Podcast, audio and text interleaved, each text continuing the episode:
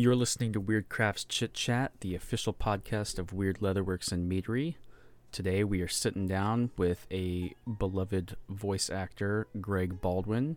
Uh, you might recognize him from shows such as Samurai Jack, um, but a lot of you will know him as the um, amazing, inspirational Uncle Iroh. So sit down, prepare a cup of tea, and let's have uh, let's have a good chat.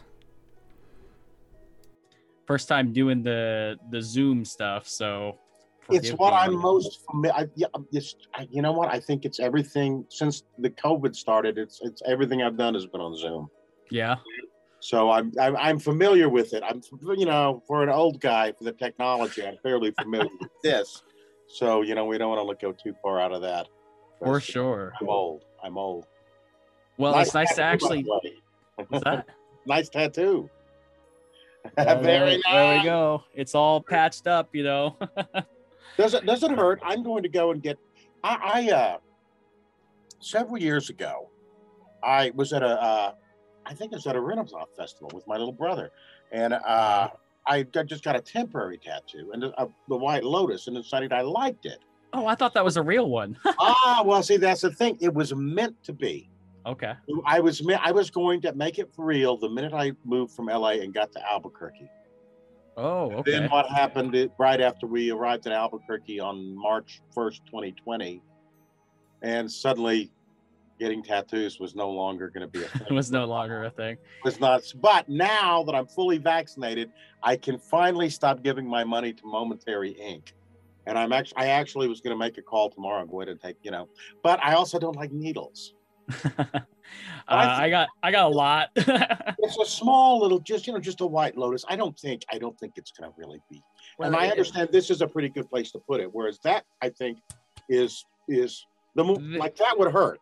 this right? was That- sensitive. It was definitely a bit sensitive for that. Um, it was like it it went a little longer than we expected. Um, this guy, um, good buddy of mine, he uh, he's uh, Ink, Ink Justice on Instagram. I could send you the link for it too. He does a lot of like watercolor, Japanese watercolor art style, and what he does is he does um, he does the art first on rice paper.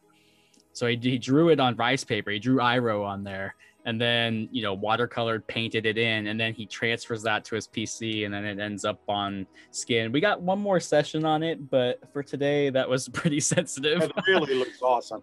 And yeah, I'm. I'm, I'm finally gonna do it. You know, because I like it. Yeah, And I, I literally and I'm type moment. It's a great company, Momentary ink Love it. But you know, momentary ink. yeah, but uh, it, yeah, I'm spending too much. You know, it makes more sense just to get it for real and then not have to worry about continually applying it. And Well, now, that, yeah, now that I don't have to worry about you know like dying and stuff. Right, I mean, right. I, get my. do. I'm like, you know, something. I'll die of something. probably, probably not at this point, you know. There's only one mystery left in life, right? And I just as soon as remain a mystery. Believe me, I would. um, I get my second shot next Sunday, so I'm I'm pretty excited about that. You're my my daughter just had hers. Last, I think she had hers on Friday. My son gets his second tomorrow, Okay. and it, you know the weirdest thing. I had the second vaccine, and they say that's that's the one that That knocks you down. you know what? I, my arm didn't even hurt. Oh, and my, weird. my daughter got it, and she was out of commission for two days with Oh. fever and chills and the whole works. So I don't know. I think probably it has to do with just uh, so much alcohol.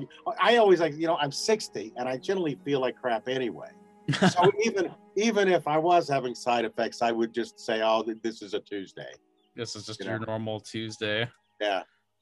Well, um, yeah, no, I'm I'm excited. Um, you know, we, we sent you some of our mead. Uh, And I enjoyed some of ago. your mead very much indeed. did you like it? That's Oh, awesome. You know, mead and I go back a long time. Yeah, because you you go to rent fairs and stuff, right?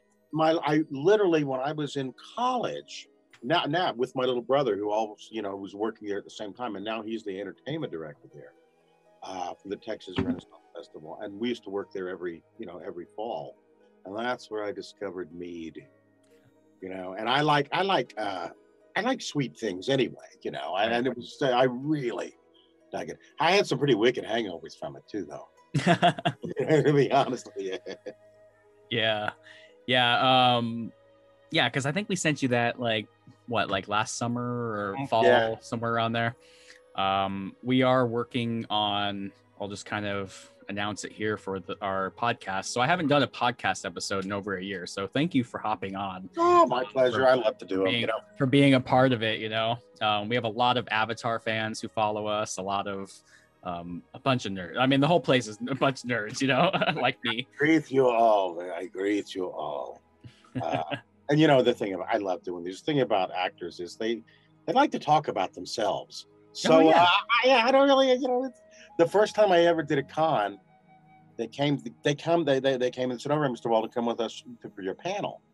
And I said, "Wait, wait a minute, I, I'm doing a panel. Nobody said anything about a panel." they just throw you "Oh, up on am I stage. a panel with? And they said, "Oh no, it's just you." And I said to my wife, I said, "Oh my God, I, I- I don't think I'm going to be able to talk about myself for an hour." And, and my wife says, "Don't worry, Greg. I, I think you got this. I think you got And, it. you know, and two hours later, you know, I'm still talking. So uh, it turned out I, I it, my fears were unfounded. Yeah. Awesome. Well, as you know, we had uh, uh, Michaela on our podcast. Uh, this was like a year ago at this point because pre-COVID pandemic crazy. Um, So lovely. but she's she's super nice, you know, and so she kind of, you know, her and I became friends, and then she kind of was like, "Oh yeah, you should follow." I think she said on we were chatting on whatever, like follow Greg on on uh, social media and stuff, and I was like, "Oh." Like I'm gonna send you some mead and just uh, I enjoyed it. you know, but I- um, oh, go ahead. Oh no, I think Michaela, I think moved from the East Coast, and now she's living in Burbank, which is where I lived for 30 years. Oh And wow, I'm like, ah, damn, I kind of wish I was still there because, you know, it would be funny for Iroh. We would have her over, her and her boyfriend. It'd be like, oh, it'd be cool, you know, Toph and Iroh, you Alex. know, having a, having a, having a, you know, barbecue. I think it would have been cool. Ah, well, Right. now I'm here. It'll happen. Uh, I Oh. uh, she's now uh, a little bit closer to me over here in Portland, and I told her I was like, I, I tell everybody, I'm like, if you guys ever are, you know, in a post-COVID world, if you guys are ever traveling or whatever, and you want to use Wyrd as a as a spot to do signings or photos or, or whatever, like take advantage of it. You know, we got tons of people in the community that would I, I would love that. I've never been to Portland. And, you know, I, I might just take you up on that. And not just Yeah. on, come up there so I could literally do the signings there, get to meet you and drink some mead and get to come. visit with Portland. So, uh, We got a Yeah, whole medieval I- hall now, so really, I was looking at the pictures. It looks really, really cool.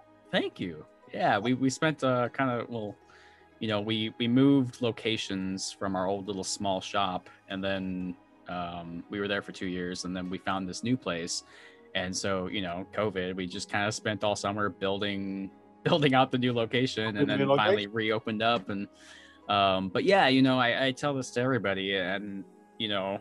We can do a little like promotion. We can put it out there, and I don't care. You guys can take over the whole place for all I for all I'm aware of. I, I am definitely gonna gonna gonna keep that in, in mind because I've Yeah, never please. been there. The furthest stop, I mean, I've been out to San Francisco many times, but Mhm. a- apart from that, I've been to Seattle, and that's it. Okay. I would really like to explore that part of the country. And I I have friends in Portland. They just say it's it's just beautiful and lovely, and you know. Yeah, invite those friends too to come drink with you or something. I, I certainly will. I certainly will. yeah. Um, We so yeah. there. It is right. Yep. All right. Yeah, of course it is. It's Oregon. or it's Oregon. Oregon has like pretty much everything Yeah.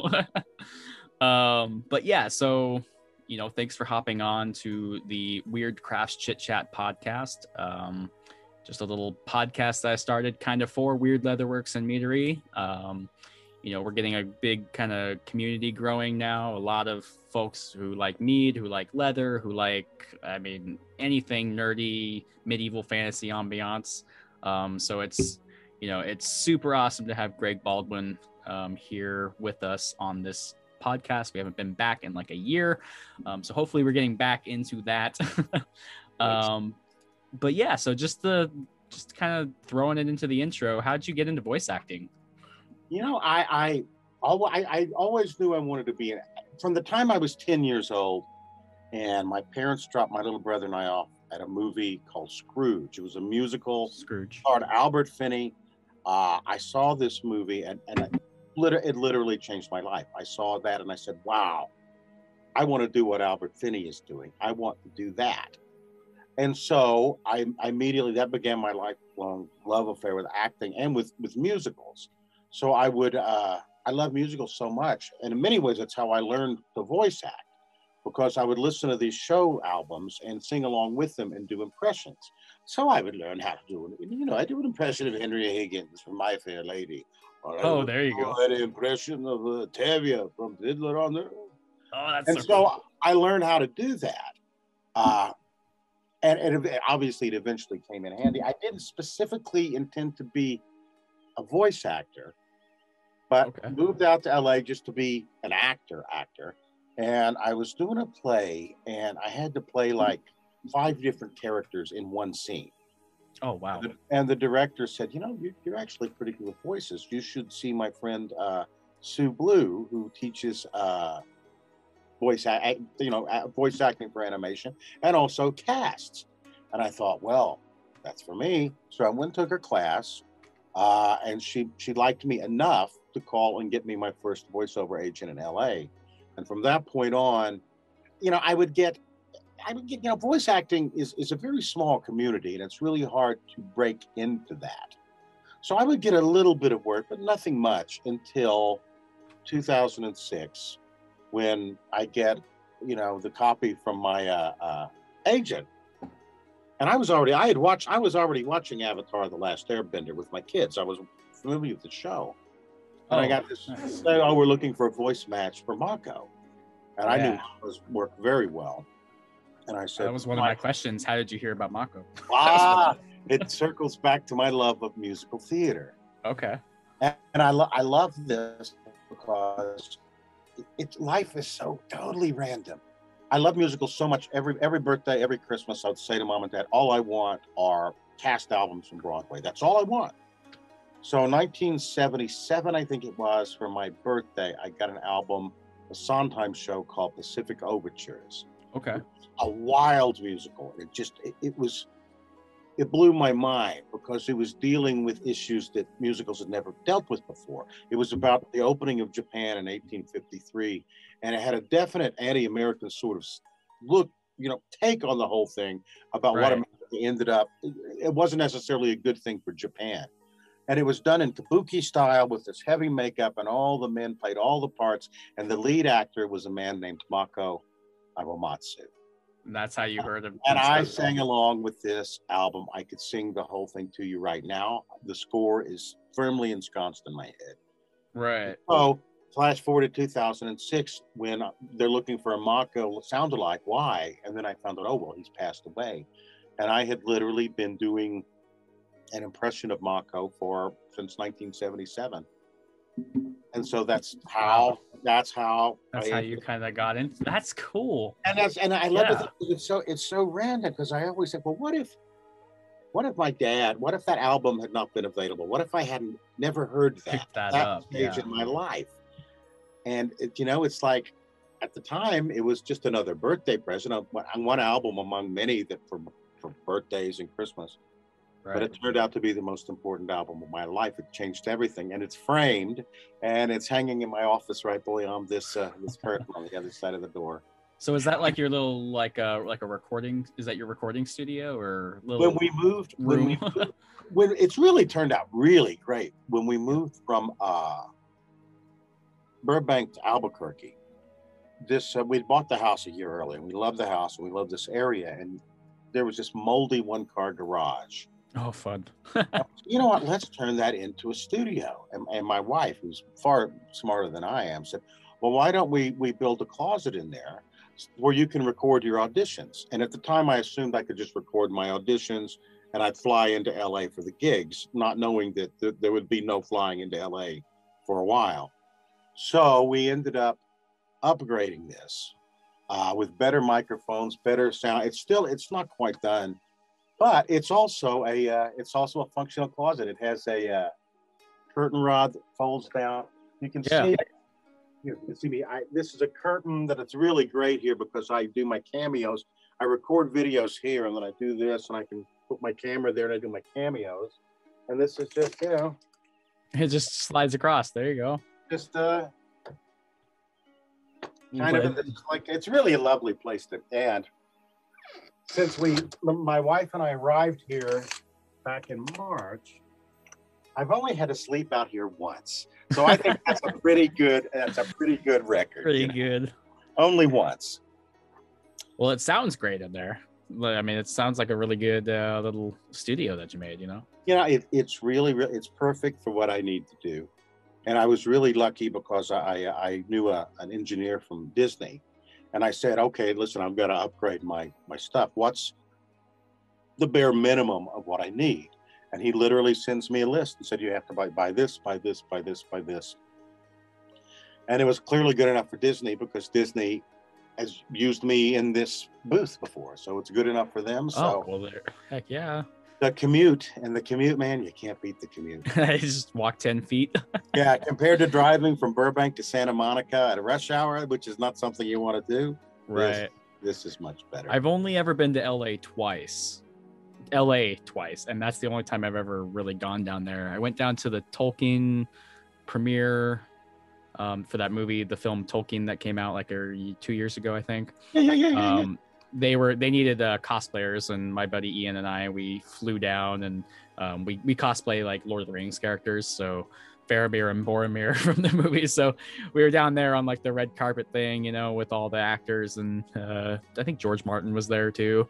Um, but uh, it was like I was telling, I think I was telling this to Michaela. California is crazy. Like it's like being oh. in. I thought I was gonna die in the traffic. You know, I was like, oh man, like everybody is swerving everywhere and going crazy. like My, my favorite quote about la is everything you love about la is true everything you hate about la is true i mean it's in, so, it, in some ways it's a city like no other city on, on earth because it's a Oh, yeah. city of possibilities Mhm. where anybody no matter where you come from if if you've got if you're lucky and you've got talent and you and you stick with it you know who knows what can happen. And you know i hate to say it's a city where dreams can come true but they really can. I, i'm i'm a living testament to that.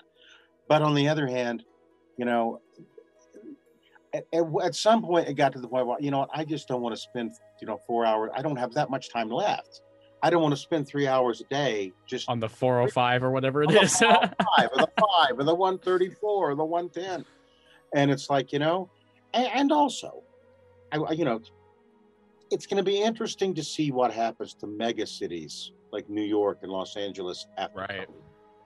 because i'm i'm living in albuquerque now and i was born in new mexico uh, where it is about two-thirds cheaper than it is in los angeles right. and I think as more and more people have worked remotely during during the pandemic, I, I you know it'll be interesting to see what happens. What happens when, when why- we go back? Yeah. Yeah, why pay if you don't have to pay all that money to live there?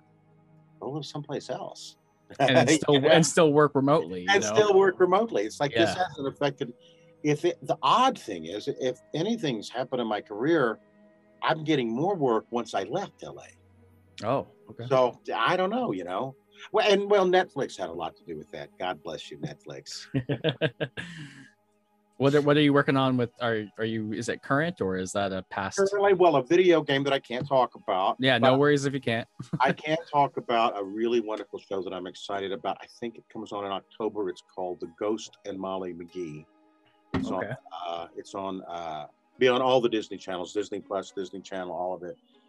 You know, beautiful animation. Some singing is involved. Uh, I play a ghost called Bartholomew, a rather, uh, a rather arrogant ghost. He goes with some magistrates, as it were.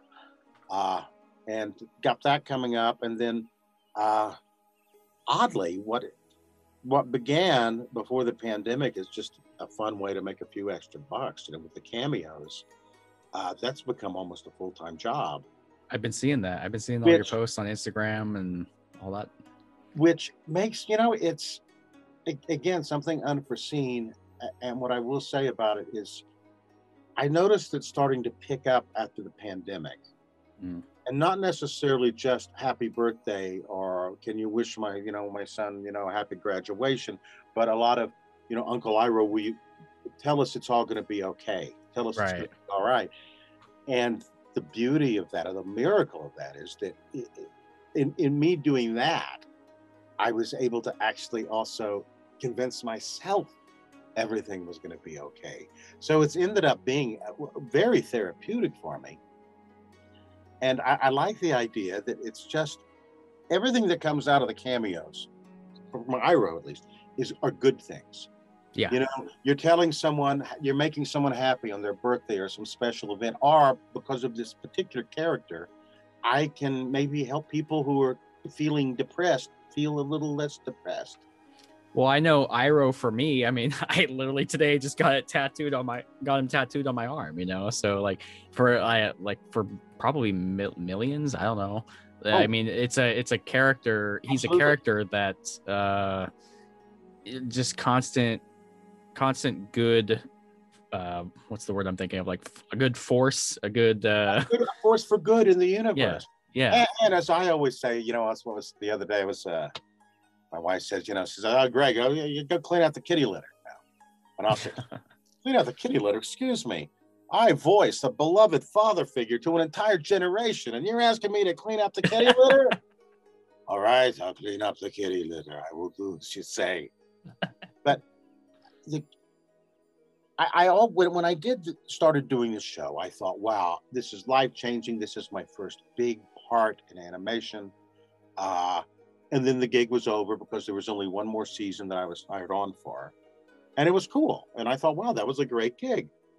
And then several years later, I started going to Comic Cons and meeting fans. And I started to realize that this show and this character are way more than just an animated series on Nickelodeon yeah, definitely. uh, that, that this this this character has impacted people's lives. Uh, someone someone asked me one time. I said, "What do you do? I'm a voice actor." I said, "Were you famous?" I said, "No, I'm not famous, but the character I voice is very very famous. I think probably anywhere in the world, people know who Uncle Iroh is. Again- definitely. It's a force for good, and the fact that that me an egotistical actor with a penchant for strong drink who loves his weed actually can end up being can do this is, is a great blessing. And I, I am humbled that i have the opportunity to do it. I, I, I Well- oh go ahead go ahead Oh, I was gonna say, and you also like you go like above and beyond. Even like I, I've seen some of your cameo stuff or your Instagram posts or or Twitter or whatever, and you're cosplaying Iroh too. You know, like you're dressing up. So like when people see those videos, I mean, I can imagine their brains are just like boom. You know.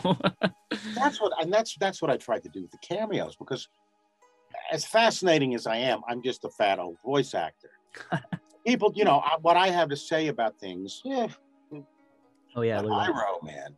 ah, Iroh is just so much more than that. And I try to give them, instead of talking to me, because, you know, I'm not that fabulous. I'm not terribly famous. I'm not, you know, frankly, as a voice actor, I'm probably B or C list, you know.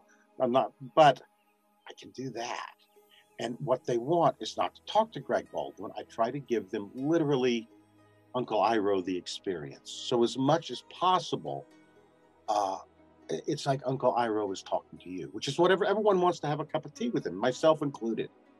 And so that's what I try to give the people in, in my cameos. you know. Right. Just just to really to really feel as if you you've got to know him. And you know, it's it's so easy. I, I've said this and I, I do stand by it. I, I think Uncle Iroh is Mr. Rogers. Oh yeah. I, I see truly, that. I truly think that that is true because he his message is the same. It's literally just you're special, you matter, everything's gonna be all right. Be uh, Kind. Yeah. each other. And man, the world is that that's in short supply these days. You know, kindness. So Yeah. I guess, I guess that's it. That's that's the the miracle of it all that I get to be the vessel for this, for some unknown reason, to maybe put a little more kindness into the world. You know. Yeah, definitely. Um, you know, I I think I first watched Avatar. Um, you know, growing up, like I knew about it. I didn't watch it too much, and it wasn't until probably 2013, 2013, I think. Um, I finally sat down. I was like, okay, everybody's talking about Avatar. I'm gonna actually like watch it, watch it, because I saw it on Nickelodeon growing up, and so I finally watched it. Got like three episodes in, and I was I think I was texting my sister at the time. I'm like, does does Aang stay this annoying the entire series? but then as you go, like it, go. definitely grows. It, you know, he grows on you, and like, um, and then you know, first time watching through that that Zuko redemption arc, and I was just like, holy moly, this is a whole nother. Uh, this is a whole nother compared to just a kids cartoon. There's I so much. I got they're dealing with they're dealing with that dealing with genocide. exactly. You know, yeah. They're literally dealing with genocide, and it's like holy moly, I- and and dealing with it in an adult way. They're not hiding any of this. And honestly, the way the series ends, I, I don't think there is any television series ever, animated or not, that ended it tied up everything so beautifully at Yeah. the end. You know, everything was tied up, and it was tied up exactly the way it should be. Yeah. I I uh I, I watched that first that the whole I binged the whole thing when I watched it and I was just like, this is awesome. And I was just getting into cosplay too. So I cosplay Zuko. I actually do you know the whole I did the whole latex I do the whole latex scar and everything and then I went to cons and I met Basco and then we kind of became friends a little bit here and there and um so I I made him a belt a couple years ago and every like Christmas I send him like some Fire Nation coasters and all that kind of stuff. And so he always asks me how my pups are doing. And uh, so he's been like to different cons and stuff up here. So he's a super nice guy too. Um, so shout out to Dante Basco. Dante Uh, Basco. You know what? I, I because of and the cons, we've never been at a con together. That's so So I think we did agree. We we've never been at a con together. So I I, I- I think we agreed that when we go to a con, we're both going to get tattoos together, Fire Nation tattoos together. You know. get the little fire symbol, you know, somewhere. Exactly. Plus, I never drank with him. I feel like I should share some tea with my nephew at some point. That's funny because I've actually drank with him. I know, and I never, I, have, I never have. You know, my, I, I, I at at the sessions, I've, I've, you know, hmm interacted with him, and on his uh, uh, uh, Twitch channel, on his, on his, on his, where the Avatar watching uh, uh, parties. Oh yeah, because you guys were you guys did the I tune in occasionally on the Yeah. Twitch thing. Oh, those Um, can be deadly. Drinking that much on a Friday afternoon, I can be, they can be bad. I'm gonna send uh, some mead to like the honor society and like Brid- uh, Bridget. Is that her name? Bridget? Yeah, Bridget. Okay, I was like, make sure I got that correct. Um, Bridget and all them, because so that way they can drink some mead on their Twitch things or whatever that they're doing. And you guys just did a was it a, or maybe, maybe I'm confused on that. Maybe it was just Basco and Michaela this weekend, or I thought the Avatar I cast was doing. They were going to start on Korra. I don't think we're doing Korra yet. They watched the film, and I was Oh, something happened, and I was not able to join them for the film. But then again, it was the M Night Shyamalan film, so right, I, right. no, hey, what you know? Enough said. Yeah, we I so better. fun story about that, and I won't go into bashing too much things um because there's too much negative in the world, right? Um I've only ever made it 19 minutes into that movie. You're That's about that's that's about where I could I could I don't know. That's just I me. just because I don't understand how they could misunderstand the fandom so horribly. Yeah, yeah. you know something that huge and it's like you you, you you're getting everything from literally from the how they from ang they, i think well you know they, Sokka wasn't funny. Like Ero, Ero, they call him Ero. His name is an Ero. And by the way, being fat is a big part of him. And, and for Iroh not to be fat, I don't know. I, I, I think that that, because Iroh Iroh's a great warrior, but he also is a man that enjoys a jacuzzi and a good meal and a the of small tea. comforts in life. yes, you know, and uh, yeah, he should be fat. but they're am coming out with that new studios, right? The oh, new that's where I was going. I am so excited about that. I I'm cannot I'm so excited. stoked. I will say, and I say this you know, I have not been contacted, so I can't. You know, when I say I can't tell you anything, at this point, I don't know anything either. I think it's all very, very early. I hope very much uh, that they bring back Iroh. I, I, I was gonna say if they offered you a, like a little Iroh Spirit oh, World or something oh, like that somewhere in there, would would you I do will it? Do whatever they want. I will do nice. whatever they want. You know, I mean, obviously, I would love. I think I pitched it on Twitter. I pitched a, again, circling back to Uncle uh, uh, Mr. Rogers, and I, I think that's a great idea. It, it's literally for preschool kids. You know, Uncle Iroh's tea shop. There's a lesson taught every single, every single you know episode about being kind or something and I think I think that would be a really good use of the character. But I don't get the green light shows at Nickelodeon, right? Unfortunately. uh, yeah, when they announced that studios, I was just like, because they, I think they dropped the, what was it, the Brian and like they they dipped out of um they were going to make a a series a netflix series or something like that. adaptation and they and they were on board and then they weren't. And then they dropped out and everybody was like no. And then they announced the studios and everybody's like like the the foaming mouth guy from avatar.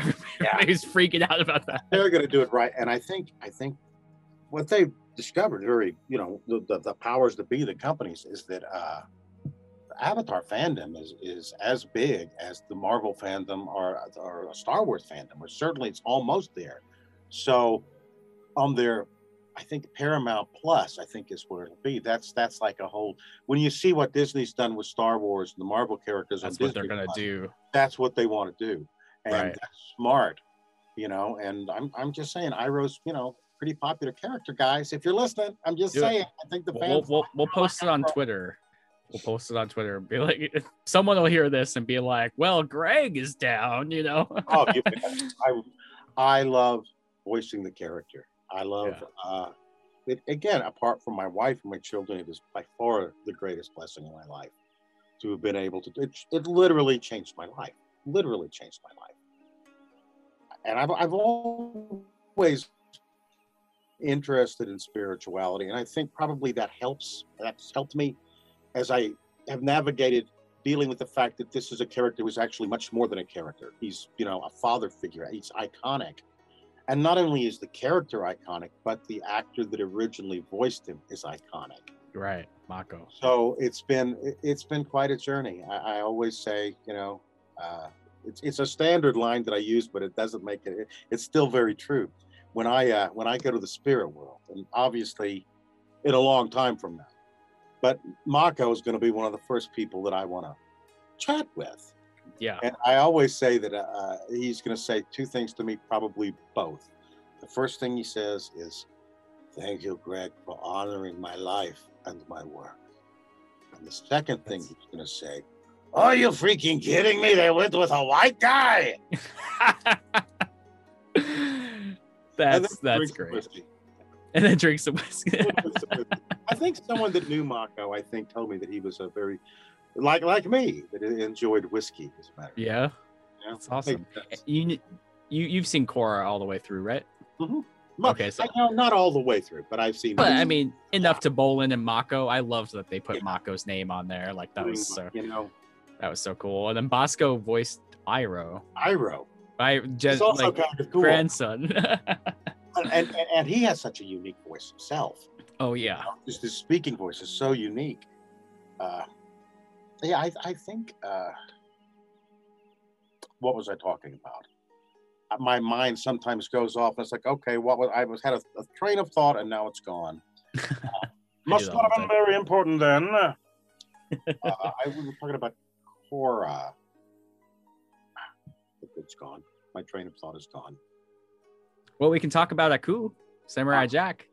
How how did you get that? Like, how how did that? uh It was truly one of the greatest days of my whole life. I uh, didn't. I knew they were doing a new Samurai Jack, and people were saying, "Have you heard from him?" And it's like, "No, I haven't heard from him." And then I figured, after not hearing for so long, I figured, you know what? They're probably going to go with a more seasoned actor, you know, someone with more name recognition, you know. And then the day that I finally got the call, I, they had first said Genndy would like you to send a new audition, which I did. And then I finally got the email that says, you know what?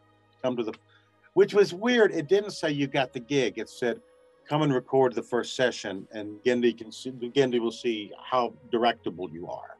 Right. But basically, it was like, you know, we're going to pay you to voice Aku. So it was a really good sign. And it was literally the same day I had, uh, I haven't done a lot of on camera work, but I, I, a really cool thing I got to do was Hail Caesar, the, uh, the Coen brothers film. And it, the film had just opened. We had already been to the premiere, and I think it was a Friday. And we sent out a Facebook evite, said, you know what, I'm going to be at the Burbank AMC. Friends, if you guys want to come and watch the movie with me, come and come and watch the movie with me, you know, and then we'll have some drinks.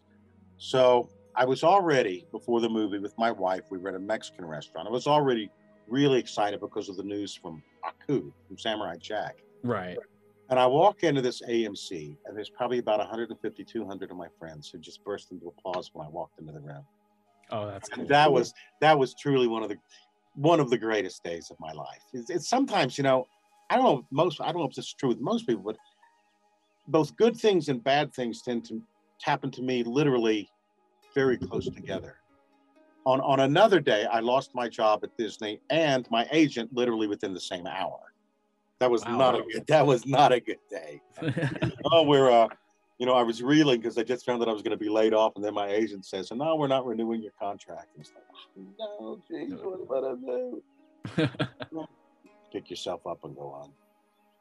What else But- Life happens, right? Life happens whether you'll make it or not. That's awesome. Um, yeah, Samurai Jack was one of those that I remember watching on Cartoon Network. Tiny kid, you know, growing up with that, and so yeah, I I need to go back and like rewatch the series, like all the way from the beginning, because it's been a it's been a long time since I've done that. Samurai Jack has such a visual style. It's like Yeah. literally like nothing else. I, I, you could literally take any frame from that series and freeze it, and you could hang it on as art on your wall. It's it's Yeah, it's like a perfect action frame, kind of. Yeah, yeah. the fir- I think one of the first times I was recording because you know sometimes they'll send uh, before the record session, you'll get a rendering of the, of the, the character, which I obviously already knew what Aku looked like, but they'll send the storyboards, which it can be helpful. And so I Mhm. said, okay, you know what? I'll, I'll print out these storyboards because you know I want to see kind of what's happening. So I started printing it, and this is Genndy Tartakovsky. It's probably that thick. You know, I had to go out and buy a new ream of paper everything is so storyboarded out. It was just. I, I've been I have been so lucky. I've got to work with Genndy Tartakovsky and and, and and Mike and Brian and Phil LaMarr and Dante and Michaela, uh, Olivia, I know her. Olivia. It's Yeah. it's She's super nice. it's remarkable. You know, most people in the most people in this business actually are nice that I've come into contact with as an actor. hmm Now I have another career altogether different in business and legal affairs at various, you know, studios and uh, studio executives. uh, yeah, a little bit, a little bit different there. Not not quite the same thing. Right. I was So, telling, oh, go ahead. no, I was, I was telling my wife we were uh, we were out for dinner here and we were talking about how much we loved it here in New Mexico, and we were eating. I said, you know what? Aren't you glad that we're not at a restaurant at Ventura Boulevard paying three times what we pay for this meal? You know, having to park, having to wait an hour to get in, and all the time there's people yelling talk around you, pretentious people talking about their latest project very loudly. And my wife says, "Yeah, Greg, and one of those people was you." All right, I don't miss that. Don't miss right.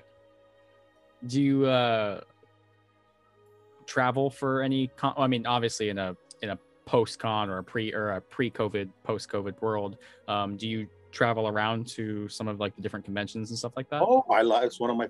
It's one of the things I miss the most because Okay. I love meeting the fans and I love Mhm. traveling to these places. You know, it, th- th- I miss most about cons. I miss a lot of things about cons, but there is a radical freedom at cons where everyone is free to just be whoever the hell they want or whatever they want, and nobody gives a damn. Yeah. And that is one of the most miraculous things, and I, I miss it. I miss it horribly. Not, and you know, just that energy. And I, there's something to be said just for chatting with someone up. You know, Right. I mean, I like to talk. It would sometimes be problematic because there would be a line, and you know, my handler would be like, "Baldwin, can we like, you know, all right, Can we we move it along? yeah, move it along here, you know." But they'll be back. Cons, I think this time next year, I think we'll be uh, firing on all cylinders again, just like before. I mean, I'm I'm kind of in the same boat, but as an attendee, you know, uh, we have our like our cosplay family, our cosplay groups, and you know, we're always working on our costumes. We're making this, we're making that, um, and cons are like you know, like you said, an expression. Like you can be whoever you want to be. You can you're with like-minded people. There's usually not too much judgment like happening around, and it's just a some people that's their vacation you know Like, for me like that's my vacation And I time said- you know I used to go to uh, San Diego with my son years before anyone would even, just as an attendee, before anyone would think about putting me on a panel. right Oh man, we loved it. Of course, we had to stop going to San Diego. We used we started going to San Diego when you could show up on the same day and still get in. So you know, it's changed a little bit. I think the last time we went, and I am not by nature terribly claustrophobic, but my daughter wanted the autographs from the stars of Supernatural. oh And like honest- jared and jensen and yeah. everybody And I thought, you know what? I've got to get out of here. I can't breathe. I can't breathe. You know, I did Yeah. get her autograph. All right, it wasn't me. It was my friend. But I was. it wasn't claustrophobic. He got it.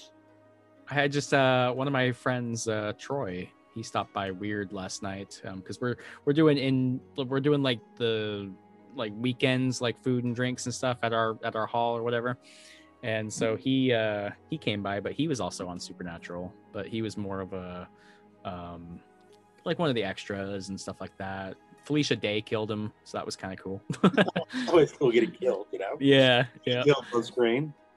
what's that It's always cool getting killed on screen. oh yeah yeah yeah I've never, but I've I definitely died on stage a couple of times. but literally and figuratively.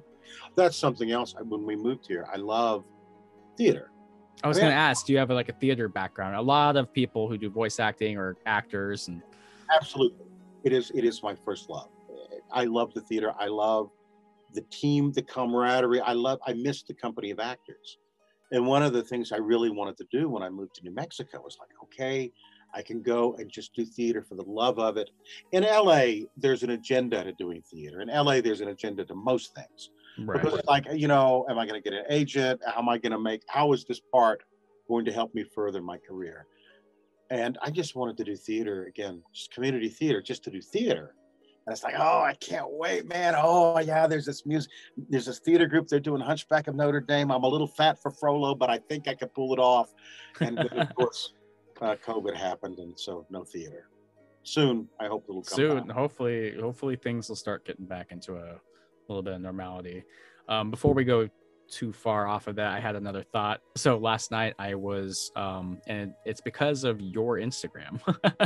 I was just looking on some of the stuff, and so I was sitting there and I was making. Uh, I think I was making like a charcuterie board to go or something for somebody, and I'm just sitting there humming, and then my friend was like, like listen to me humming, and I was humming. Always look on the bright side of life. I Ah. had that as an earworm for like five hours last night, and it was because of your Instagram post. Having Iroh sing that song, I did. it was so good, and then I was just sitting there, and I didn't even know I was humming it until somebody mentioned it, and I was like, oh, that's uh, it's like Monty Python. I was like, where did I Oh, the get that? And then Pi. yeah, I was like, and then I was like, where did I even get that? And it was because of like hours before I was just scrolling on Instagram looking at stuff, you know, or whatever it was, or maybe it was Twitter. Um, and I just had that as a freaking earworm for probably like five hours last night. So thank you. It's a good song to have in your. Yeah, you know, I'm glad glad to be of service. I, uh, I need to get, you know, I need to get on TikTok, but I'm old, Yeah. and I'm just now figuring out how to use Instagram. You know, Oh, okay. like I'll, I'll, I'll eventually. Twitter, I understand. Twitter, I Right. get. You know, Twitter, you know, 260 characters. You know, mainly it seems to me the whole Twitter either be very clever or just be part of you know, enraged about something. the Right. And then people will retweet that for sure. that's, that's pretty much Twitter in a nutshell. TikTok is a definitely a different thing. I had some people a couple months ago. They're like, "Oh, you should make uh, Wyrd Leather and Mead a, a TikTok." And so I was like, I was like, okay, I don't really know too much about TikTok. I know it's like blowing up, but I did like a walkthrough video of like, you know, our whole hall. You said you saw the photos and stuff, but um, so like the fireplace now it's just like welcome. It was like a welcome to Wyrd kind of thing, you know. And I was like in the Portland Underground and blah blah. And then now that video has like over like a hundred thousand views or something on there, and like if people keep sharing it, even today, and that was like six months ago or five months ago. So yeah, if you get if you can do TikTok and then get that going and then boost your cameo stuff on there, Yeah, go for it. I just have to figure out how to do it. Uh, and uh, yeah, also sometimes I don't want to, you know, I, I don't necessarily want to promote myself all the time. I just want to play video games. Like Yeah. the older the older, the older I get, you know, it's it's because I've been with my wife for a long time. I was telling somebody the other day we were talking about old TV series and they were talking about MASH. Oh, I was wa- Oh, don't get that earworm in my head oh, now. Oh, said, you're not going to believe this, but Melissa and I, I had just moved in with her, and we watched the series finale together. oh wow. 1980, probably is 1982, something like that. That's how long we have literally been together. And as I get older, it's, it's kind of funny. The things that I want to do now are pretty much the same things I wanted to do when we were watching MASH, which is hang out with Melissa, you know, uh, watch TV and uh, smoke weed. There you go. so, yeah. There you go.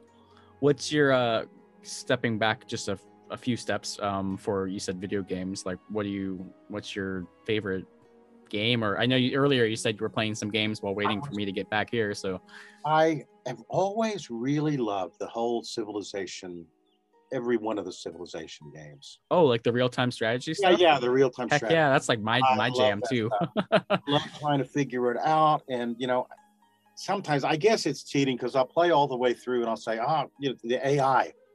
Oh, the AI made that move at turn 500. Well, I'm going to go back to turn 200, knowing that you're going to do that at turn 500. and then just flip it. I'm gonna. You're not gonna attack me. It's not gonna happen. Gandhi is Luke happy. What's up with that? I never can figure it out in Civilization. I, I that. That game has saved me a lot during the last year because you can just, unlike even a television show or music, you can literally lose yourself in a video game completely. Yeah. And it's like, oh, it's five hours later. Wow, how'd that happen? You're right.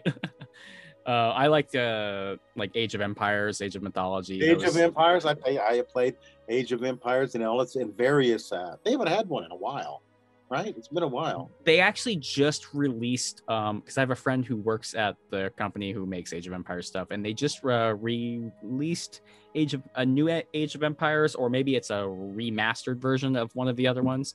So, but other than that, I think it was Mythology might have been the the last one. You would know if it's for a, uh, Switch or not. I don't. I don't. I'm Switch. Oh man, I love that. I love my Switch. Yeah, I know a lot of people are playing. Was Animal Animal Crossing? A lot Yeah. of people got immersed, especially during pandemic Through world. the It was pandemic. The thing, the Animal things Crossing. that we got that got us through the pandemic. You know, future historians will think it very odd. right. We came, we got through it. Well, most of us, you know. Yeah. Uh, I had one one friend that passed away from it. and Lots of people I knew that contracted it. Did you get it? Did you catch it? I- Nope. I've Alright. been. I've been. uh you know, I, I work two jobs kind of. So I work. uh I work at Wyrd. You know, that's that's my own business that I started with a buddy of mine. But I also work at Dark Horse Comics. Um, so I'm only there part time in like the shipping retail kind of. I've been there for like six years doing that stuff. But um, when the pandemic first hit, you know, they they kind of went all out, right? So like our packing stations or our shipping stations or whatever, we got the the plastic around or the the, the hard plastic. You're in a bubble essentially, yeah, you're of. in a bubble. You're bubble boy, essentially. Yep.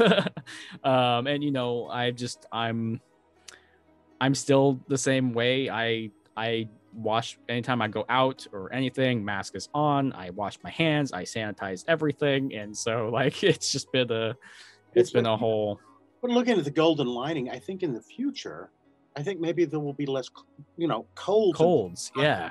Whereas Mask used to be a str- something that was odd to see in America. Certainly in, in Japan, you know, you see these sort of things. They've been doing that for like 50 For years, years. or whatever. You and know? here it was a strange thing to see, and I think now that it's more accepted, uh, I, I think we'll see, you know, less people getting colds and the flu. I hope. right, right. Where's my? Uh... There is always something good that comes out of bad things. I always get like fun masks. So like Miyagi Do, Mr. Miyagi is another character Miyagi. that I'm super into. Like Iroh, you know, Miyagi. They're kind of all of the Someone all those. they, they, were casting live action Iroh, and and someone said, you know what, uh, uh, they should Pat Morita should play. I- Pat Morita would be great if they could, if, you know, if he wasn't, you know, passed away.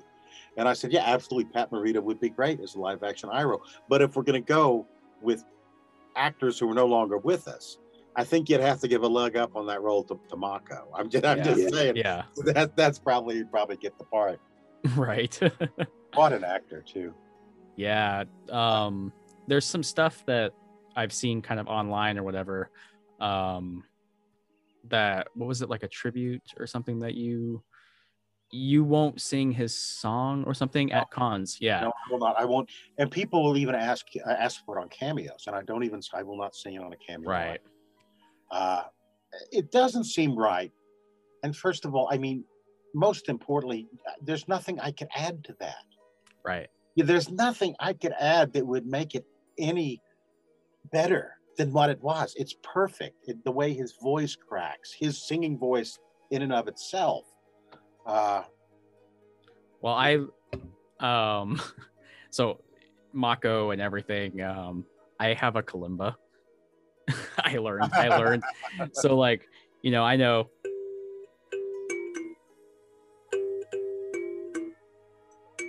Right. Oh, I messed that up. I'm Okay. close. It's been a minute. Don't, make me start singing along with it. Then I'll break No, my no, no, no, no, don't. I'm, I'm gonna I'm gonna redo this. This is this is for Mako. We're gonna have a moment of silence, and I'm gonna I'm gonna get this down. I'm down with that.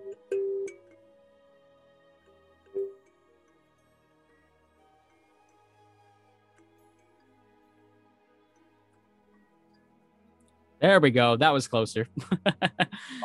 Um, that's for Mako. There's a wonderful. I mean, any of his films are great, but there's a little known film that I just love him in. It's so horribly sad. It's called The Hawaiians, and it's a I've sequel. There was a big movie called Hawaii. It was based on a James Michener novel, and so was The Hawaiians. But Hawaii, I think, it was Julie Andrews and Richard Harris, and they only did a small segment of the novel. And they did a sequel with Charlton Heston and Mako called The Hawaiians. And it's just heartbreaking. Mako ends up getting leprosy and he falls in love and he ends up dying of leprosy on this leper colony. Re- uh, spoiler alert, I'm sorry. I'm like, I ruined Oh, it's it. fine. I'll end up I'll end up I'll end up going and checking His it out. Anyways, performance is just heartbreaking. You know, if, if you ever should run across the Hawaiians, I'll go check it out. Yeah. yeah, check it out because it's just the movie itself. Again, Charlton Heston's in it. It's kind of an epic in that style, so it's very much a '60s epic. But his performance really elevates it. You know, I mean, I always, gee, Mako nominated for an Academy Award for Sand Pebbles, nominated for a Tony for Pacific Overtures, started the first Asian American theater equity house in America. I mean, this guy. Uh, the fact that my name is even remotely associated with his is An honor. it, I, I I, was, I, I threw that honor reference out No, there. You know. it blows it blows my mind. Yeah. That that I should have, you know, I mean, I, again, I'm pretty good with impressions. I'm pretty good mimic. Uh, I can do dialects, but believe me, there's lots of voice actors who do it way better than I do. Uh, so it's just amazing that I got that God or the universe or whatever anybody wants to believe that I, I it ended up being me doing this, and I, I wake up and I just go, wow. And and I think it is it is contingent upon me to try and honor both Mako and the role, to try as much as I can, because Iroh is so important to people, to try and be Iroh for people as much as I can. And I, I you know, and I'm again, I'm not circling back to Mr. Rogers. Fred Rogers was Mr. Rogers. His character was who he was. There was there was that was who he was. Whereas I am not Iroh. I am Greg Baldwin. I'm a voice actor. But Right. you know, it's it's it's nice to try to be that, and it, it helps me.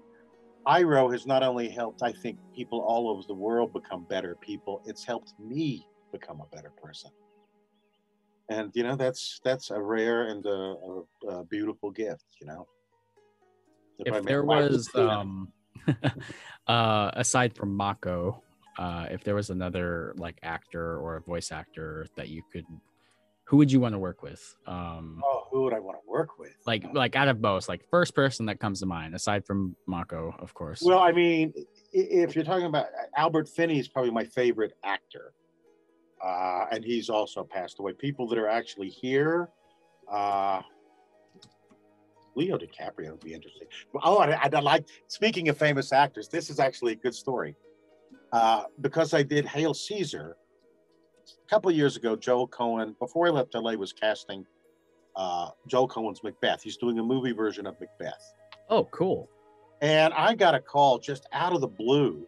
Uh, so, you know, they'd like to call you in.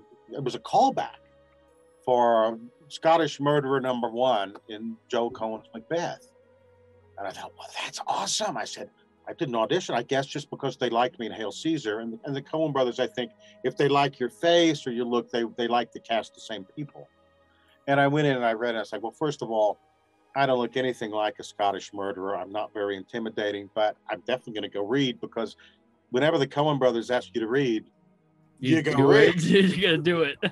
so I was waiting. It was on the Warner Brothers lot, and I'd broken my ankle uh, sometime before, and I was, you know, sitting there. Went into the room. I, it was a callback, so I was expecting what the callbacks would have been like for Hail Caesar, which is the Coen brothers were in there, and the casting director was in there. Nobody else. The casting directors who read with me. And I figured, okay, probably what's going to happen is uh, it's going to be Joe Coen in there, and probably the casting director. And the casting director will read with me. So I go in, I get ready to read. I'm looking around, sure enough, there's Joel, and I look around the reader, and it's like, wow, the reader looks familiar. it turns out It's Frances McDormand. that's and the cool. first time, the first time I read with her, we were just reading, and Joel gave me some adjustments. And so the second time, I looked up for my, I looked up my trying to make his adjustment. I was looking at her acting with her, and she Mm-hmm. looked up and was acting with me, and I thought, holy crap, I'm act- I, I'm I'm acting with Frances McDormand. This is amazing, you know. She's very nice. And then I was like, oh, thank you. It was such an honor, ma'am. And she's like, oh, that's no big deal. It was a very big deal. So I actually got to read already with one of the best in the business. That's awesome. I would love to, again, just because of my love of musicals, I'd love to work with uh, Lin Manuel Miranda. That would be pretty cool. Uh, The uh, to uh, Hamilton, from uh, Right- Ham- Ryder- yeah, I was to say, I was to say Ryder. Hamilton. Yeah, yeah. Lin Manuel. I mean, there's so many good actors and, and voice actors. I've been lucky enough to work with most of the best ones in the business. Uh, you know, Tara and Grey, and uh, I literally, when I was in uh, high school back in Texas in the '70s, we used to go to speech tournaments. Drama, you know, you do a scene, you know, and then you got, you know, first prize. You go on to state and nationals. And I did pretty well, but there was this one kid from this other school that always beat me was really good. His name was Jeff Bennett. The world would know him as Johnny Bravo and just about every other animated character you can ever think. Yeah. of. So anyway, Oh I ended up going to the University of Houston. Jeff Bennett shows up there and gets all the best roles because Jeff's a far better actor than I am. The- but we were, we're friends. He was literally at my bachelor party in 1984 when he and his wife moved to Los Angeles. They stayed with my wife and I Oh wow. a place to live. So again, not only have I worked with some of the best voiceover actors, but I've known one of them literally longer than I've known my own wife, and I've known my wife since the Mash series finale. You know, Since that, that finale. So you know that that'll tells you everything you need to know. That's awesome. That yeah, Johnny Bravo is another one I haven't. I used to watch that as a kid too. I, I, fanboyed a little bit on Samurai Jack and Phil LaMarr. Oh, what a wonderful man, talented and just a gentleman in every way. I love him. I fanboyed a little bit reading with John DiMaggio, who's doing the Scotsman, Yeah, yeah, yeah. Samurai Jack, and it's like that was Yeah. like, hey, I can't believe I'm actually reading with you. This I went to one of his panels once. It was I, I- think it was uh here Wizard World or Rose City, one of the two. Yeah. and there's you know yeah I, I worked I've been fortunate enough that that I think literally my first uh, animated gig ever was on a show called uh, Xiaolin Showdown. I love. Wait, wait. You were on Xiaolin Showdown? Just one episode. I was I had a friend and Jeff Bennett who played Clay, the big Texas guy. Yeah, yeah. The big cowboy guy. Yeah. And we were both from Texas, and I knew the uh, creator of the show, the showrunner, and he thought it would be hilarious not to tell Jeff, but to cast me as Jeff's father. I remember that character. With That was you. Bailey. Daddy Bailey. That was What? an animated role. And I I, walked know in his that. room. Oh man, I peed my pants. It was like Jeff Bennett's there, Grey Griffin was there, uh, uh, uh, uh, Tara was there. Uh, uh, I think, I honestly think Jack was there. Jack no. Pizzaglia. I think, I think he might have been there too. I think he was in that show. This was literally, uh, Tom Kenny was there. I mean, this is a round table of literally the best in the business. And I'm going in going, hello everybody. I don't screw anything up. That's so funny because I haven't actually like I mean Xiaolin Showdown. I that was another show I grew up on and watched, you know, and I keep hearing, you know, as you start to put names to voice actors, you know, you don't think about like as a kid, you don't think too much about about that until you get a little bit older, you know, and then you know just like just now like i forgot all about that show almost i didn't forget about it but you know like the fact that there are like you said like jack and Grey and, all you guys on these these other shows that i'm super familiar with and just never put it to that um that's It, awesome it was intimidating to say the very least. It was definitely a trial by fire because these were my these literally the best voice actors in the business were in that room. And again, I'm going, oh, no, I get to be in this room with you. You know, I don't belong here. I think uh I think Jack's on because I was watching I haven't finished it yet, but there's a Netflix show called The Dragon Prince. Mhm. Um I'm like two seasons I think in. Um but I think he he's one of the main characters on there. he is one of I recognized I was like, oh that's like that's definitely Sokka's voice. I can totally recognize that, you know? like um yeah, I don't know who else might be on that show, but I uh, There were a lot. There were. It was, uh, and you know, looking back, the, the anime Xiaolin Showdown was a good show. it was. It was I- actually a good show. This animated, the animation was great. The voice cast was spot on. It was. Uh, Jack Jack Splicer or Spicer or whatever. it was. It was. It was truly. Uh, it was cool that that was my very, very first, you know, foray into animation. I think I'd done some video games before that. I was gonna say you would make a really good uh like for video games and stuff. It's like Mark Hamill. Like Mark Hamill's insane with his all of his like his uh like voice stuff, you know. He does like the Joker and like so like in my opinion, you and Mark and like all of them, you guys are all up there and like the you guys make you would make a great villain for sure. Oh, like especially I, Aku, I would love. I always say, you know, because they're both Mako's roles. I always say, the difference between Iroh and Aku is the difference between acting uh, for film and acting for the stage, because Iroh is down here, very, very small when he speaks to you. But Aku is playing for the balcony. You know, Aku is the theater. So that's that's acting 101 with Greg Baldwin. That's that's acting 101, there you go. I always say this, this is acting for film. This is acting for stage. It's as simple as that. It's all you need to know. I could charge money for that. Right. And I am. Speaking, I think this is a fantastic idea. And once we're done renovating this house, I think, I, I honestly think this, and I, I threw it out on Twitter to see what people said. My contractor's in town from LA right now working on the house, and he came up with the idea. And I, wow, that's a fantastic idea. Buy a house, small house, preferably in a tourist area, because you're going to want places, a place where people want to go with there's stuff to do Right. doesn't have to be even a big house. Let's renovate it. Let's devote each room to air, water, you know, fire. Oh, that would Earth. be cool. Really make the facade, make a nice garden, make the facade vaguely Asian, sort of in the way that Avatar is. Right. You know, maybe put some facsimiles of my memorabilia from the show. I have scripts and things I could put up. Oh, what? Uh, And- hold that thought. What did you get to keep? I'm gonna answer. I'm gonna ask that in a second, but keep going. I thought I thought if people would people would come and, and stay in this Airbnb, especially if I come over and prepare a pot of tea and drink it with them. there you go. I think that is a really good idea. That would. I think people I think it would be booked the whole time. I'd do it. I think I honestly think it could be booked the whole time. And I'd originally thought I, you know, I said, well, no, Melissa, why do we need to? Uh, why do we need to buy another house? Let's just, we got a uh, a basement apartment here. Why don't we just rent that out? And Melissa's like, no, you probably don't want people to know that this is literally where you live. Your actual house. yeah, I don't want to be out of my bathrobe in the morning cleaning up dog poop. You know, that's to really destroy the whole illusion. But if I come over, you know, it's like, because everybody wants to, to share a cup of tea with Uncle Iroh. We have like 20 types of tea at Wyrd. Just saying, if you're ever in Portland, like you are more than welcome. We can have an Iroh tea party. if Ah, you know want. Put a pin in that. Put a pin in that because that's a good idea.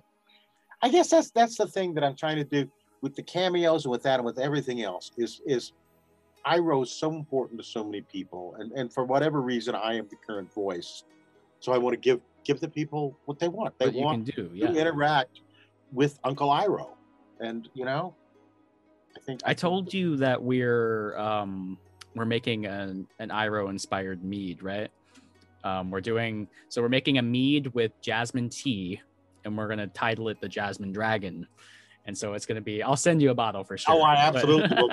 I absolutely will. Um, you know, hell, that when you release it, I'll, that's that's when I fly out, man. That's when. That's what. Yeah. That's I whenever we get around to it, you come That's out here. We'll do. You know? We'll do a. We'll do a release party and or a release party event thing or whatever. And um, we got the whole medieval hall. You can set at one of the tables. You can have tea. There's mead. I mean, whatever you want to do, it is always open over here for you. I love the art. The art decoration of, of, uh, of the meat hall is just fantastic. You know, I don't know who. It's perfect. It's just perfect. Um. So. Oh, sorry, you're cutting it Oh, no, no, one, more, one more time. Wait, that just I was just commenting on the art decoration of the meat hall. It just it's just so perfect. It's so spot on. Thank you. Um, my fiance Anastasia, she was one of the um, uh, like head people. Kind of when we were first moving in there, she kind of took the reins a bit and started piecing together a lot of stuff. But a lot of it is also me. Um, I've always been super into like medieval fantasy, Lord of the Rings, Beowulf, um, uh, Scandinavian lore, like pay like That's that's that- what I was noticing. In my er, in much younger, Skyrim. I was very much into uh, into Viking lore, and one I probably still could. I can read the Viking runes. I can still probably still do it. It's All been a long time since I've done it, you know. But I, I probably could still identify it and sort of vaguely figure out what they mean, you know. right. All the Futh, elder Futhark and younger Futhark and all that stuff. Yeah. Um, I'm super into that right now. You know, I'm I'm reading the Eddas. What were some of my favorite runes? Fehu. I liked Fehu. Fehu. Gabo, Gabo was the gift. Like Gabo was the gift, the the the gift rune. I think it's like that, right? Uh, or no? Tog, I don't know how you pronounce it. Dagaz. It's like a little hourglass. It's like that's a good one. Daybreak. Dagon- Yeah. Yeah. Daybreak, daybreak, light, kind of. Um, yeah, that's cool. I didn't know you knew any of that Yeah, stuff. I So still, I still yeah, probably could do it. that's like uh that's all i mean i make a lot of a lot of the leather work that i do is a lot of like scandinavian like there's like runes or odin's ravens Huginn and Muninn like stuff like that. Um you know i i do a lot of what i'm trying to do personally is trying to get more of my work on like shows and films. Ah. um i got i got a couple of pieces on the show vikings so like i'm happy about that. Um but just trying to contact people you know it's just kind of i'm sure you know even just looking for work and stuff like it's It's, you know, it it never stops. But it, it it did, and maybe the pandemic did this to me. I I instead of "Oh, I want to get the next voiceover gig. I need the I need another series. I need you know I need those residuals." That uh, maybe it, it, the pandemic just sort of put things into perspective a little more for me. Yeah. And it's like, and I said to myself, I, and I said to my wife, you know what? I am the second voice of Uncle Iroh, and I don't have to work for that. I already am that, Right. and that's a pretty cool thing to be, just in and of itself, you know. So stop worrying so much about more, which I think is a, an American problem anyway. Everybody always wants more than what they've got. More and more and more. I And- mean- and maybe the pandemic will will make people. You know, I I used to love going out to restaurants. Uh, I I still do actually, probably, but it, I, that's a habit I have to get back into. And I learned that I can make my fillet is as good as anything I can get in a restaurant. I make it better. You know, I learned how I because of necessity. I learned how to make the cocktails that I like. Yeah. And it's, it's now, you know, why? Anyway, it's a simple thing. And learning to appreciate that, to appreciate, Appreciate the simple filet or how to make a really good margarita, you know? Yeah. The uh the, the kind of the thing that I've been getting into like especially the last couple of months um you know I even just like a month or two ago I had my first ever anxiety attack. Um that wasn't fun. And so I ended up thinking I was having a heart attack. And so I went to like the um I went to the emergency room or the the urgent care or whatever it was. And then um they hooked up the heart stuff to you, you know, and they did it incorrectly. So I'm already having an anxiety attack to begin with. And I, they said I had been in one for like two days potentially. Um, and I just didn't know because I didn't know the symptoms or anything like that. And so they hooked it up incorrectly. And then the doctor tells me, we're going to have to send you to the emergency room by ambulance. So I'm already in an anxiety attack. And then Another, another. and then that's another thing. And I said, no, no, I want you to hook that machine up to me again and do it again. And so then they did it again, and it was a different technician or something that hooked up. And the doctor was like, it's not an irregular EKG. It's it, you're not okay. That's odd. So we made a mistake. And so I'm already in the middle of a freaking anxiety panic attack, you know, just from everything, the stress of the last couple of months. And so, um, so that's what I've been kind of, you know, I've been drawing from Iroh and um, Miyagi and a lot of that stuff. I've been meditating. I've been um, just kind of taking in the the simple things in life and kind of refocusing my whole like energy um, towards, you know, I work a lot, so um, and just there was uh, like tons of tons of things just kind of all happened at once. I lost my grandpa in February, so Oh, that was a oh I appreciate it, you know. Um so No, I actually I actually got a I got a tattoo um says Papa on there, but that was that was while he was still with us, so he actually got to see that. really get to see it. Yeah, yeah. Um, so I've been working on my my 70 Skylark um because he and I did all the body work like 10 years ago on that. So medit that's like a form of meditation in its own. You know, I'm out there Oh, sanding the car and like paint, painting it. Wow. Thanks. Um, Cars of the 70s are pretty cool. Having been there, you know, having lived in the 70s. But I can tell you, my favorite decade, the 80s, man. I was gonna say the 80s. The 80s. It's a lot of the music I listen to. to have been lucky enough to have been 20 years old in 1980. So in the 80s, and 20, my 20s were the 80s. I had a lot of fun. Yeah, I bet. That's like that's like all the music I listen to is I mean I listen to all the new new stuff. I'm super into like heavy metal, so like but like the '80s stuff like Iron Maiden and Priest and know, Twisted Sister, Motley Crue. I mean all those stuff, you know, like that's kind of all up my alley. it was a so. damn good decade. I got any any decade that you're above ground, I guess is a good one. You know, I think uh, the the 20 uh, 20s are, are off. You know, not to such a good start. Hopefully, you know, it'll Hopefully end it on a goes. note. um jumping back to the you said you were talking about uh, restaurants and all that kind of stuff uh because i feel like this would be a good question for Iroh as well um favorite food and why i think that was one of our patreon questions too we have patreon backers for Wyrd and i think that was i think one of them. I think that was one of them. Was favorite food. You know, I, I would have to say, and it's one of the reasons why I live in New Mexico. Uh, I love Mexican food, Okay. but, but I specifically love New Mexican Mexican food, which is very different from California Mexican food or Texas Mexican food. It's its own thing. It's heavily dependent upon green chili. I, New Mexicans put green chili on everything. On pretty much everything. Yeah. and I tell you, a really good plate of cheese enchiladas, uh, Christmas style, which is green and red chili. Green and red on there. Yep. Honestly, I think that's probably with some diced onion. I think that's probably my favorite thing to eat. If I could, you know, but I mean, I'll eat just about anything except possibly liver. As you can tell, I'm a man that enjoys food. we uh we're getting a, a guy from I think he's from Mexico. Um, he just put a food cart out in our parking lot. He's gonna be making like street tacos and all that kind of stuff. And then we just got a poutine food cart as well. So oh, that's dangerous because I'm like right outside, you know, it's like gravy, potatoes, cheese curds.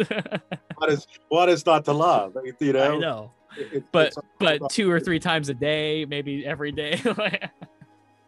so, Well, you know, I always, I apply my to my life. I apply the, I call it the Jackie Gleason rule.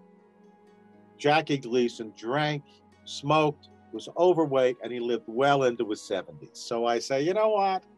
Party like Jackie Gleason until you're about seventy, then cut it back. then maybe maybe cut it back a bit. Cut it back a bit. That's my plan. That's awesome.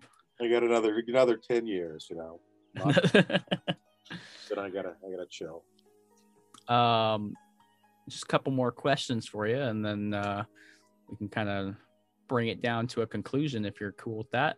Um, so I meant to ask this a little while ago too, but like, how do you prep, or how if if you get if you're given a character, how do you get into that character? And um, favorite kind of when you're working together, if you're working like kind of on site with, I know you just said a little while ago that you a lot of people are just recording now at their little home studios and whatnot. Almost Um, exclusively now. Yeah, yeah, but ev- like for example, for in the past, um, like if you guys are doing like a table read or whatever, do you have a specific favorite memory of uh everybody kind of getting into that?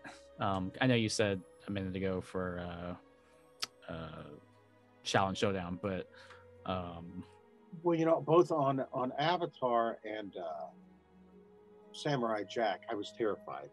You know, because again, I'm walking in to a group that already has worked with each other, and I am not only taking over for an iconic actor, but I'm I'm replacing their friend, a man that they knew. And I, you know, I've told this story many times, but without a doubt, the most the, the best session ever was a Samurai Jack session. I walk in to Cartoon Network to sign in, you know, like you do. And I notice that above my name, someone has written Mako. And I think, well, that's a sick joke. Who would do such a thing? But, you know, I go on back to the green room. I'm like sitting there. There's Genndy Tartakovsky and a, and, a, and a woman with a teenage son. And uh, Genndy says, Hey, Greg, come over here. I want you to meet somebody. Okay, you know, okay, who is this? This is Mako's daughter and grandson, who was also named Mako. Oh, And I'm going, ah. First of all, Genndy, I wish you'd give me a heads up on this because, you know, again, it's one thing just to do the voice of Aku, but I'm doing the voice of this woman's deceased father. yeah, I don't know if I want to do that, you know. That that there's a lot of baggage that comes with that. And but I did go in and do to get because you know, what are you gonna do? And I was in the booth angle where I couldn't see them sitting on the other side with Genndy and all the engineers. Uh, but Phil LaMarr could see her the whole time. And once I start to speak, he, he, so so I'm told. he- he- He's Phil said, she just leans back and just does this, just listening. just listening with her head up in the air. And when I walked out of this session feeling very trepidatious, like, oh, I hope she liked it. I hope she wasn't offended by how I, the voice I'm doing of her father. I hope it's all good. And she comes up to me with tears in her eyes and gives me a big hug, genuine Oh, hug. and wow. Says, thank you so much. It was like he was in the room with me again. And that's when I said to myself, That's- you know what? No matter what else I ever do professionally and eh, or even as a human, this moment matters. Because Right. for whatever reason, I was able to let this woman hear, even though e- an imperfect impression of her father. And what I had to go back to is everyone does. You always think of how how would I feel? How would it affect me if I were to hear my father's voice again? And it's like how much I would love to hear, even if someone did a crappy impression of him. I would love to hear, "Oh, Greg, hey, Greg, how you doing?" You know, which I do a terrible. That's not how he sounded. Uh, he had a Texas accent. It's like, uh, what a wonderful gift, yeah, no, that gift I can only imagine. given. and that I was able to give to give give to her. Uh, it was. There's no way any other session can ever come close to that one. yeah. Oh, that's that's just. and it also was so kind of her because it gives me i've always i, I knew going into this that uh, there was going to be a lot of you know because people he's so revered and i knew there was going to be a lot of well you know mako which i always said well of course i'm no mako i was never nominated for academy award but by her doing that it was so kind of her because it did legitimize me with the fans right. you know it's like this this this is mako's daughter and she says i'm okay and uh I mean, Just- what more of a blessing can you get Yeah, at that it- point, though? you know uh i mean i still hear it occasionally i don't it doesn't bother i i decided early on the best response is no of course i'm not i never Yeah. said i was you know i'm just the guy that they hired to do these voices i i you know I, there's no way my Iroh c- comes close to the nuance and you can tell in the episodes you can tell the nuance that he gives to that character you know and granted, what I'm having to do is I'm not only having to play an iconic character, but I'm having to sound as much like an iconic actor as I can. So I have not only Iroh over my shoulder, but Mako's over my shoulder the whole time. Right. But you know, he does things that I like. Uh, I, love of all of my Iroh. I like the scene I did in in Korra in the spirit world. That's my favorite. My I, I think my best scene. work is Iroh, but even that, I think, oh man, With little I- Korra. yeah, Right? with little Yeah. Korra. Mhm. And my favorite line, and, and I'll, I'll I'll do it here, but I always say, "Wow, can you imagine what Mako would have done with this line?" And that line is, "If you look for the light, you can often find it. If you look for the dark, that is all you will ever see." And I think, "Wow, can you imagine what he would have done with that line?" I'm getting chills just thinking about it. Me you know? too. That's insane. Like, Uh, you know, so I'm, I'm pretty damn lucky. That's all Yeah. I can say. I am I am very very blessed indeed. oh, wait, hang on. Sorry, Greg. One second. Oh no worries. Michaela's messaging me.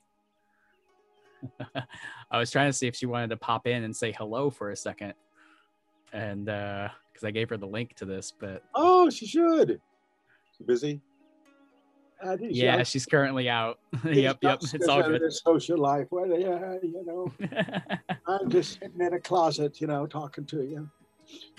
I'm old. um, well, if she really listens to this, do you have any? Uh, you have a message for her at all? Michaela, I wish that I was still in Burbank. If I if I was in Burbank and you in Burbank, we would have had you over for dinner. You know, if you're ever in Albuquerque, you, you know, if you're ever in Albuquerque, yeah no i definitely i would definitely love to meet in person like i um like i said you're always welcome out here. You all are uh, michaela olivia like everybody. If you guys want to have an avatar reunion for all i would be stoked about that. With me, um meet Yeah. with me like let's get michaela up here let's get uh, olivia they're both in cali like i think most of them are maybe um Basco too i've told him like um but i mean even just if you're ever visiting portland like you guys are always welcome um you know, I absolutely will. I, I, I can absolutely assure you that I will come to your meeting. awesome thank I, you so I much assure you that at some point I absolutely will be there because I want to go there. so Yeah. I will. I want to, and I've never been to Portland. I have friends in Portland, and I have a feeling I would like it there very much. yeah we could well, well we can plan the the stuff at at Wyrd if you want and do like a like a little event or whatever get some of the portland fans i know there's not much happening right now, if it even is during pandemic world or not. But um, and then we can also go. Um, I can show you some cool restaurants around or something. And All right, man. I, I got I got a good uh, a good list of local stuff. So I am Uh, down. I am. I've always wanted to go, and I love. I love the Pacific Northwest. there's a really good um i mean we have like 20 types of teas here at our at Wyrd you know we got a good stuff but there's a, a few good tea shops that actually do and serve teas um and then there's also the chinese garden that's in downtown portland um you you go in and it's kind of weird because like it's in the middle of the city right? So there's a lot of noise right? But once you go into like you go into this place the walls that are built around it take away all of the like almost all of the noise pollution. And there's just like these like amazing like little bridges and like it's all like japanese like chinese. I, I can't remember. There's the japanese gardens up on the hill and then this is the chinese. So the chinese um the chinese garden it has all these like um i mean the building in there looks like that and you do like this little tour and you go through all of this and you go over the koi ponds and all that stuff and at the very end there's a tea house in there inside the in there. You can go in there and you can actually sit down and they'll like serve you tea like they have tea and they have like tea marinated eggs or whatever they are. I forget what it is but um good little uh tea there's a couple tea shops and stuff in portland that we might be have, we'll check have to try it. man. I am down with it. Heck yeah. Well, um, I think that'll pretty much wrap up the podcast episode. Thank you so much for hopping on, um, being the first guest back on My after a year hiatus. You know what? It, it, we'll have cons again soon. You know, I, I it'll be interesting to see how it when it how people because it's going to be weird. It's like going to restaurants. People, it's going to be a while for people to be comfortable with that again. Super comfortable But with it, you know. it's coming back. You know, the I world a- is coming back. hmm And uh, the more folks out there, get your shots, wear your masks, be kind to people. Right. um, You know, and that's sometimes the hardest thing in the world to do. But Yeah. you know, this world would be so much better if we, we just tried to be kind. mhm. And I and I, you know, agree. I with my especially with my Twitter account, sometimes I like Greg. You know what? You're again. I'm not not Iroh, but you you're contributing to the problem, which is why frequently I like he'll go back through and I'll delete it everything that I've tweeted that day because it's like, why did you tweet that, Greg? You're just being an asshole. Stop it. so yes, be Be the kind of person that Uncle Iroh knows you to be. There you even go. me, even me. Even you, Greg. awesome. Well, thanks so much for hopping on. My pleasure. Um, we will, uh, uh, for anybody who is actually tuning into this, the last one with Michaela went kind of viral. So we'll see how this one goes. Oh, you know Um, what? I know this is going to do well. I got a friend of mine on Instagram saw your post and he, He commented. Yep, Yeah, I yeah, saw so, that. yeah, a shout out to my good friend Stephen Van Dorn. Stephen, I love you, baby. He'll be Come listening. Come visit New Mexico. Oh, he'll, he'll, he'll. Great actor. Wonderful, wonderful man. What's he in? What's he in? Uh, he, I worked with him at a theater company in Los Angeles. Oh, okay. I've been directed by Stephen. Wonderful. One of the best actors I have ever known and just a really good, good human being. So, Awesome. Stephen Van Dorn, hello.